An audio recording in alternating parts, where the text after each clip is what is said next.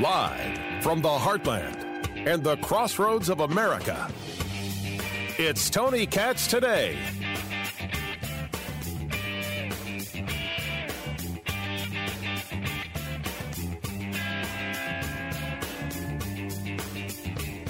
President Biden signed an executive order on climate. You had John Kerry, the former Secretary of State, who's his envoy on climate, and Gina McCarthy, both discussing the changes that are necessary in order to save the country. And he came through with some of the same lines that he has issued before. Like, we're not going to ban fracking, even though he has said repeatedly that we're going to ban fracking. And I want to get into what he said today, but I would be remiss if I didn't share something that he said just the other day. Actually, it was, well, just yesterday when I played it. Tony Katz, Tony Katz today.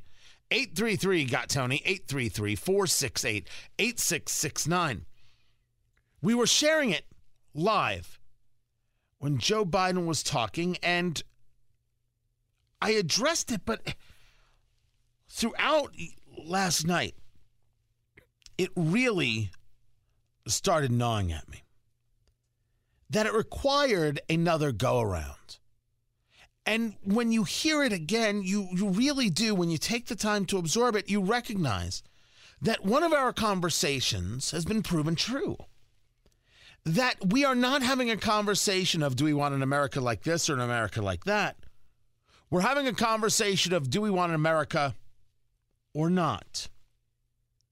Because I put forth to you that when you listen to Joe Biden, his understanding of America is one that is not only wrong, non American, but dangerous.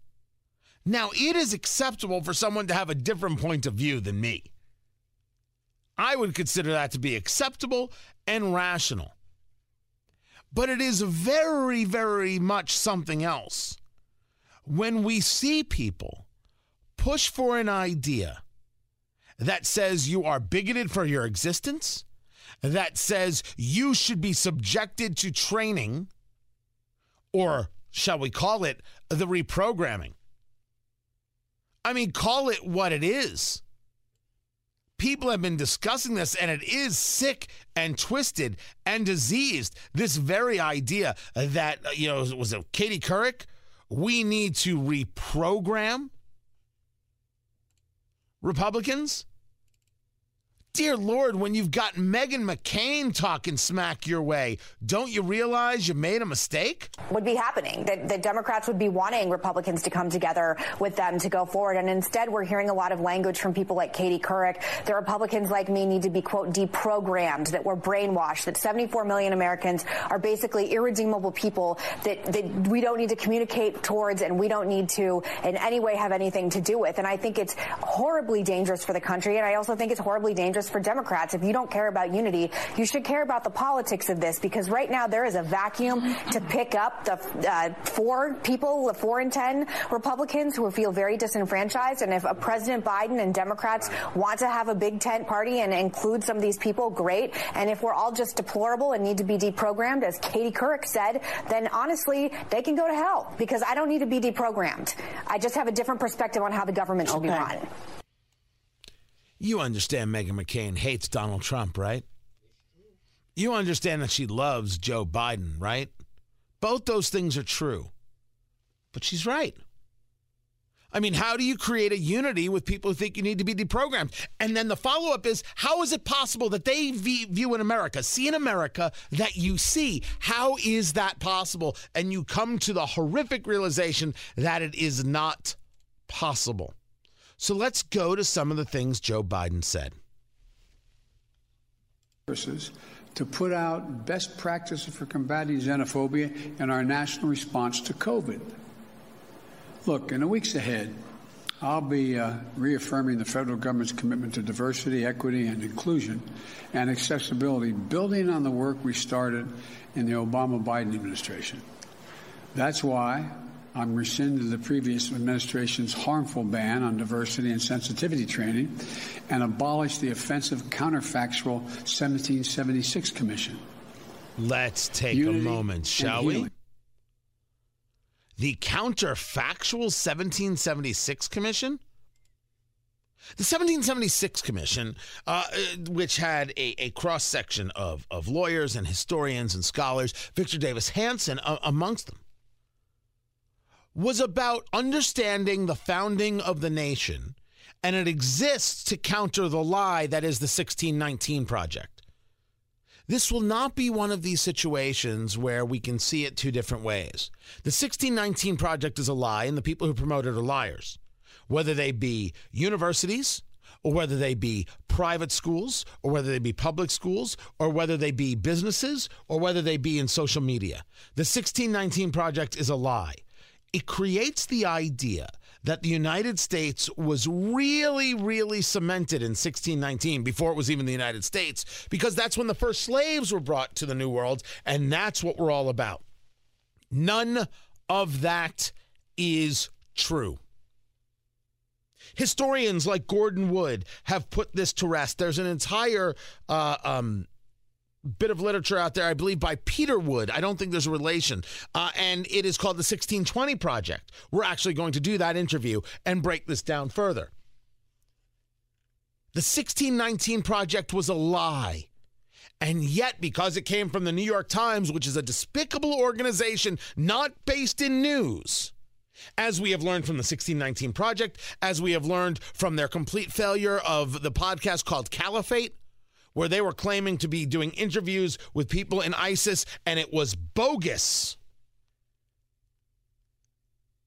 NPR, public radio stations, I should say, across the country have dropped New York Times podcasts because they cannot be trusted.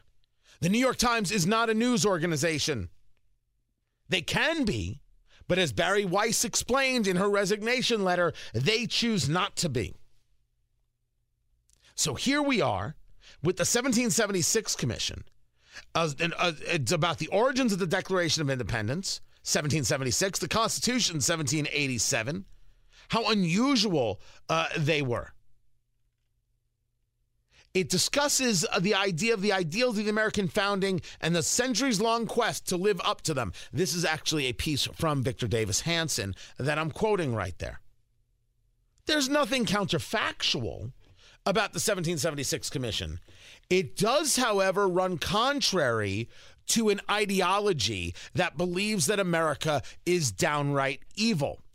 If you believe that America is evil, do we believe in two different Americas or do we believe in America and not? That brings us to something else that Joe Biden said. It's not white Americans' fault, but just a fact. And the Americans now know it, especially younger Americans. One of the reasons I'm so optimistic about this nation is that, today's generation of young Americans is the most progressive, thoughtful, inclusive generation that America has ever seen.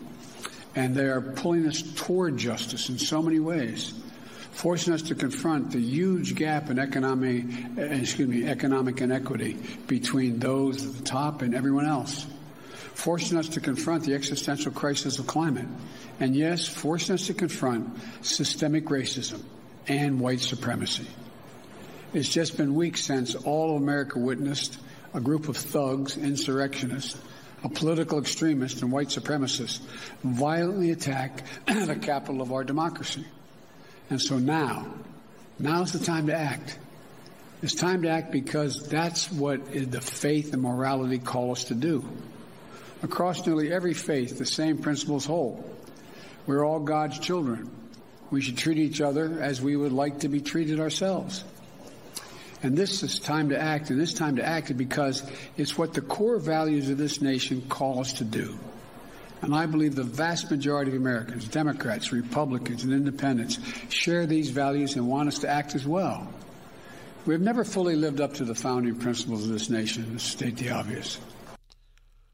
We've never fully lived up to the founding principles of this nation, to state the obvious. Speak for yourself.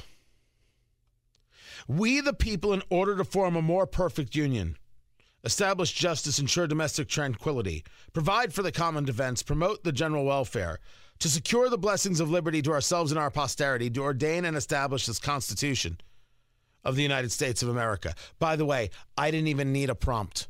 Your eyes were closed. I just know it. But if you need to read it, that's okay. Make sure to get a copy uh, uh, uh of the Constitution uh, on your phone or, or, or get a copy of the Constitution mailed to you. We've never lived up to the founding principles of the nation is a very dastardly and ugly thing to say. And a fundamentally untrue thing to say. Because we lived up to the founding principles of this nation when we said, let's get started. We lived up to the founding principles of this nation when we said men should be free. And even if we don't have it right, we're going to create the system that gets us there. We stood up for the founding principles of this nation when brother fought brother and brother killed brother in the Civil War. And whole towns all across the Midwest were wiped clean. Every man and every boy went to war, and none of them returned. We stood up for the founding principles of this nation when we were attacked at Pearl Harbor and destroyed the greatest threat to humanity we had ever known at the time. And we stood up for the founding principles of this nation in suffrage. And we stood up for the founding principles of this nation in just being good to our neighbors. If you ask me if bad people exist, I'll tell you bad people exist. If you ask me to then say that means it's a bad nation, sorry, you lose, Boychik. That is not true. But a nation that is there in order to form a more perfect union is always trying to live up to its founding principles. And it should not be denigrated, but rather we look to the moments where we get it right and say, how can we build on this? We don't hide from our history, we take it into account. We don't say we are failures because we are not failures. Because look at where we are. And then ask yourself, why do so many people want to say, let's ruin it? Let's not take a look at where we are and how we can grow from here. Let's take a look at where we are and destroy anybody who we decide is responsible even when they're clearly not responsible. Maybe you missed how Joe Biden started this whole conversation. It's not white Americans' fault, but just a fact. I happen to be white. I don't think any of this is my fault. Wait, stop. I know none of this is my fault. The idea that we've never fully lived up to the founding principles of this nation is simply untrue. And for the President of the United States to say that is to have no faith in what the founding principles of this nation are and who we are. And what a better nation it is. Because it was designed to get better day by day and week by week and month by month. Something that is aspiring, inspiring, and something that we continue to aspire to. Or we can go the Joe Biden route. We're all evil and terrible and hateful. Joe Biden said is just uh, stunning in its failure. And certainly not the words you want to hear from a president of the United States. I'm Tony Katz. I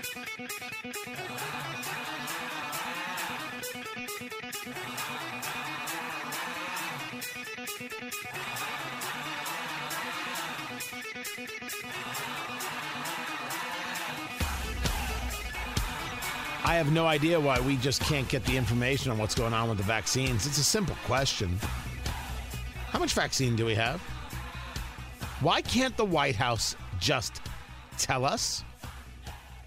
You, you would think that's an easy thing to do. You would think that that's like a, a, a normal thing to do. They they cannot do it at all. Washington, not the Washington Post, the New York Post. With the reporting, White House still can't say where COVID 19 vaccine supply stands. Now, there is a, a thought going on. So when we talk about the vaccine, right now, I, I think I think the Johnson and Johnson vaccine is different. That's a one-shot vaccine. But Pfizer, we know for sure, is a two-shot vaccine. It's two shots, a week or a couple weeks apart, and that's it.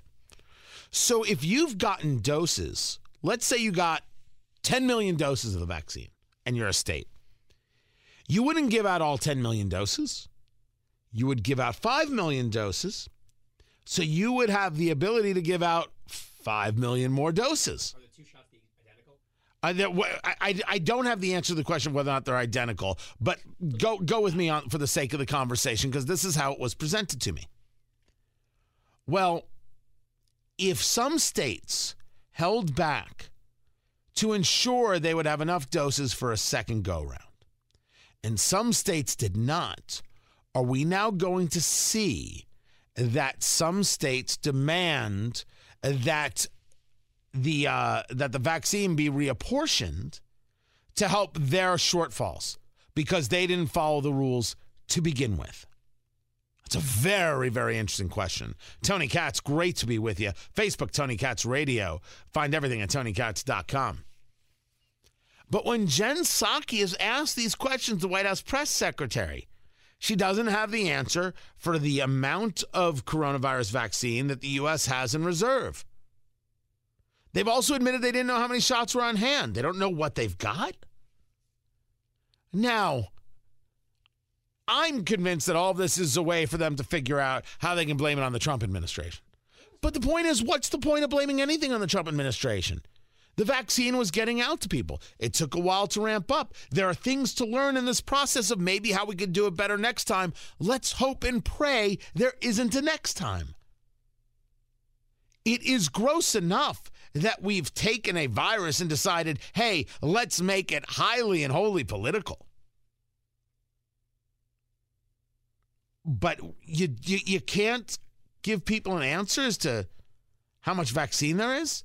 You wanted to do this, you know, we're going to do 100 million vaccines in, in, in 100 days. Well, that's a million people a day. Well, the Trump administration is already doing that.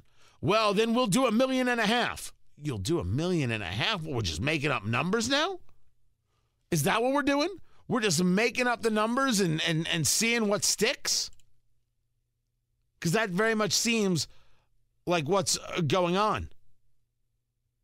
And it seems that when Biden says one thing, Psaki says another. Does that answer your question? Well, my question was at what date or roughly when do you think anyone who wants one would be able to get it? Is it summer? Is it fall? Oh, I know. I, I, I think it'll be this spring. I think we'll be able to do that this spring. And uh, but it's going to be a logistical uh, challenge that exceeds anything we've ever tried in this country, but I think we can do that. And what the president's goal is is ensuring to that there's greater availability in the spring. Um, and but the fact is, every American is not going to be eligible this spring. So, President Biden said it'll be this spring, and now the press secretary is saying not this spring. And they can't answer well what they have on, on, in stock. It's it. They said they were the competent ones. I'm just noticing.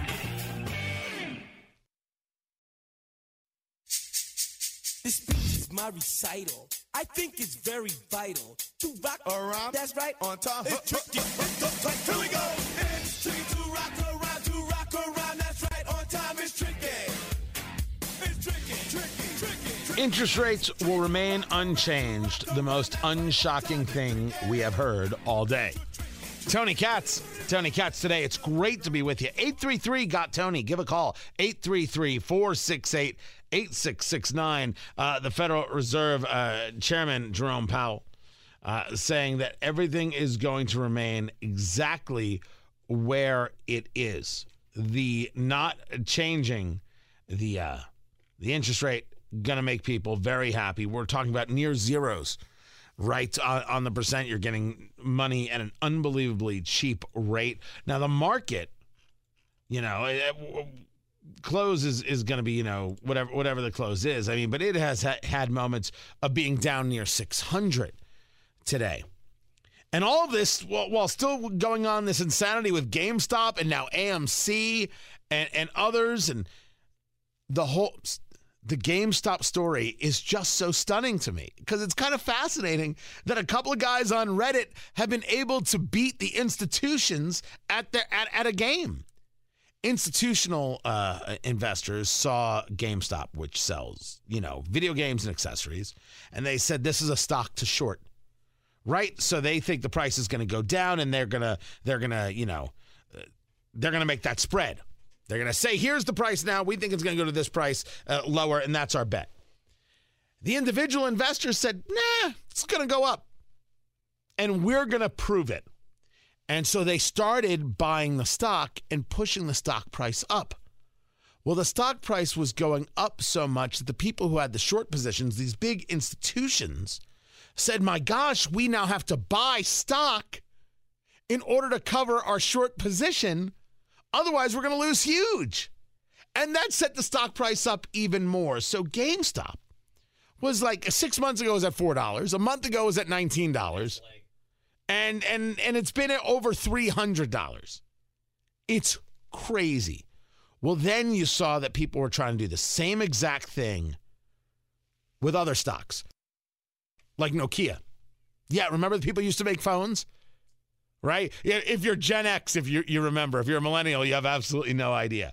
So you're starting to see that position where there are other stocks kind of where this is happening, and there are investors on on Reddit, right? Who are like, let's just keep this going, and they're trying to take the institutions to town. And then they're starting to do interviews with people who've been in this position before because this is not new. This has happened uh, before. And, and, and one of them, they do this interview with this guy by the name of Brendan Kennedy, who is the CEO of Tilray, which is a, they, they produce weed. Yeah, they they're they are in um, the, uh, the the the the weed business. And they're like, uh, re- re- remember here. Uh, I said weed. Here, let me let me help. One, two, three, four, five, six, seven, eight. A bag of weed, a bag of weed. Oh, everything is better with a bag of weed. It's the only help that you'll ever need because everything is better with a bag of weed. There you go. You're all getting it now. Thank you, Stewie. He's trying to remind these companies Uh, that your company is not your stock and your stock is not your company which I think is actually interesting advice. The madness that may be going on in, in the world has nothing to do with whether or not you've got a product that people are buying, that you're producing well, producing at a right cost, it's etc. You still have a company to run. The insanity of what happens in the market is just the insanity of what happens in the market. But some people are making crazy money off of it and some people not. Now, Dr. Anthony Fauci is not worried if he's making crazy money off of it because it turns out Dr. Anthony Fauci is making $417,000 a year. That's that that's pretty good money. I, I'm curious as to why a government guy is making 417,000 a year. Well, Tony, he's a he's a doctor. No, no, no. He's a government doctor. Couldn't we get as good data for 266,000 a year? Can't can't I save America some money? And what I hear from the government is that we need to be paying people $15 an hour. There you go, Dr. Fauci, $15 an hour. Thank you very much. Have a nice day. He makes more money than the President of the United States. The salary for the President is $400,000. Oh, he doesn't get Air Force One, so therefore you got to make you got to throw him a little something, you know, for the effort. Stop it. It's it's this is not about Fauci. This is about the idea of whether or not we should be paying any government employee that much money. Still a government employee. If you want to make bucks, go work in the private sector, which, by the way, would probably pay you more than $417,000 a year. I mean, this is more job security. I mean, how much is, is, is for sure?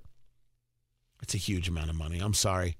I and and I, I brought this up earlier, and producer Ari was like, "Why does it bother you?" Something about it rubs me the wrong way.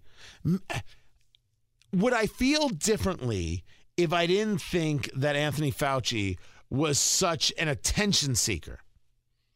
The answer is I doubt it. I'd still be bothered that a government employee is making $417,000. Right? I don't look at him and say he's worth every penny. I, I don't feel that way about him.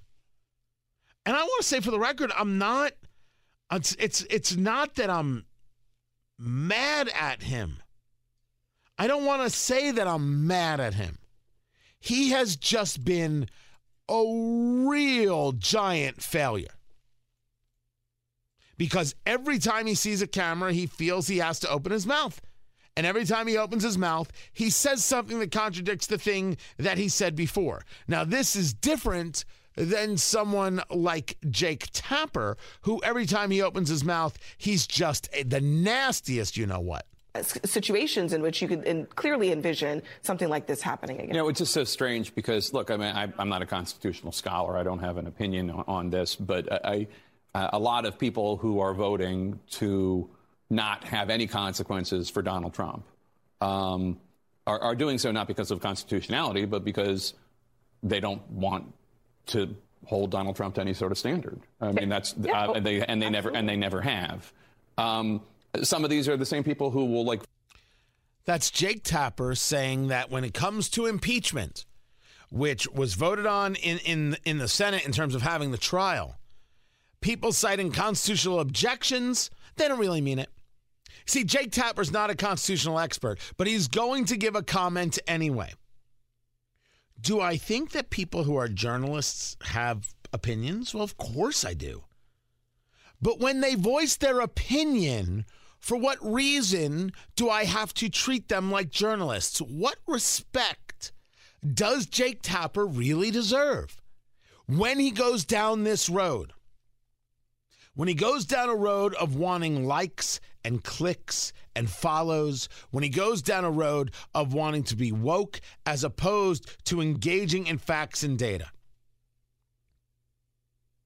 Saying that they don't really mean it, saying that it doesn't really matter, that's just. Why are we paying you for that? When asked if I am a journalist, I will tell you no, I'm not a journalist. Born in Brooklyn, grew up in Jersey, spent some time in Tampa, Florida, moved to Los Angeles, spent six years there, lost everything I owned, lost it all. And uh, uh, started a tech company with, with a friend, dearest friend in the world. Great idea, just the wrong time when the bailouts came and the investors went away. I lost my house, lost everything. Started the Tea Party in, in California and in Los Angeles with a couple of people. Then a year later, got myself into radio any way I could. And after six years in Los Angeles, moved to Indianapolis, where I live now. Seven years with a morning show and this show and another radio show that I review cigars and, and, and, bourbon. Right? In all of that time, I have never said I'm a journalist. I do commentary. I, I engage uh, political and cultural thought. Right? That's that's what I do. Like like if I had if I could could live out the dream, my dream is late night talk show. Because well, well, wait, being a game show host is just the best gig in the world. Like if I could be a game show host, like like the Match Game PM, you know, game show host. You know, it's so gross that Alec Baldwin gets to do that. So gross. Like I'm not the guy for Jeopardy, but for Match Game, I'm there but to be a late night talk show host, not in this Seth Meyers, Jimmy Kimmel garbage kind of way, but in a way where you can actually have good conversation and over a cigar and a drink and the everything else, you know, kind of like a, a Playboy after dark feel. That's what I'm after. Like, that's the dream.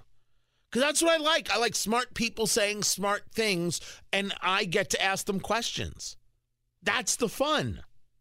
That to me is that's very much how I treat uh, this show. We want to talk to smart people. We want to engage in smart conversations with each other. That's why we put the phone number out there. That's why we're always following what's going on on social media. For those who are still on Twitter at Tony Katz, and soon when there are more competitors, we'll be on there as well. But I don't call myself a journalist because that's wrong. Journalists deserve a level of respect for what it is they do. I've broken news stories before, but it doesn't make me a journalist. And if people want the respect of being a journalist, well, then they can't get into the commentary game. Jake Tapper has crossed the line, and I don't think there's going back. Jake Tapper can't be trusted. He is he has eyes filled with hate, man. That is what he is. There are constitutional objections to a, a trial for a president who's no longer president when he's been impeached.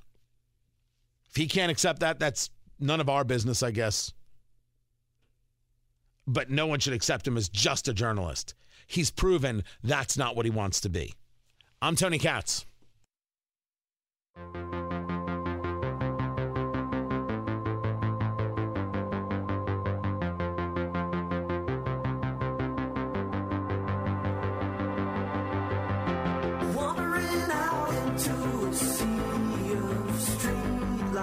So, Trump administration people who are part of Operation Warp Speed are pushing back on Joe Biden and this idea that they had to start from scratch with coronavirus vaccine, with uh, with you know a distribution plan. Me, I'm Tony Katz. Great to be with you. Tony Katz today. That's the name of the show. 833 got Tony. 833 468 8669 right? It was the Biden team. It was first a CNN report that said they had to start uh, essentially from scratch, and then NBC jumped in on it. And then, of course, Nancy Pelosi said they're starting from scratch. And the people who put together Operation Warp Speed are like, absolutely, positively not. This is untrue.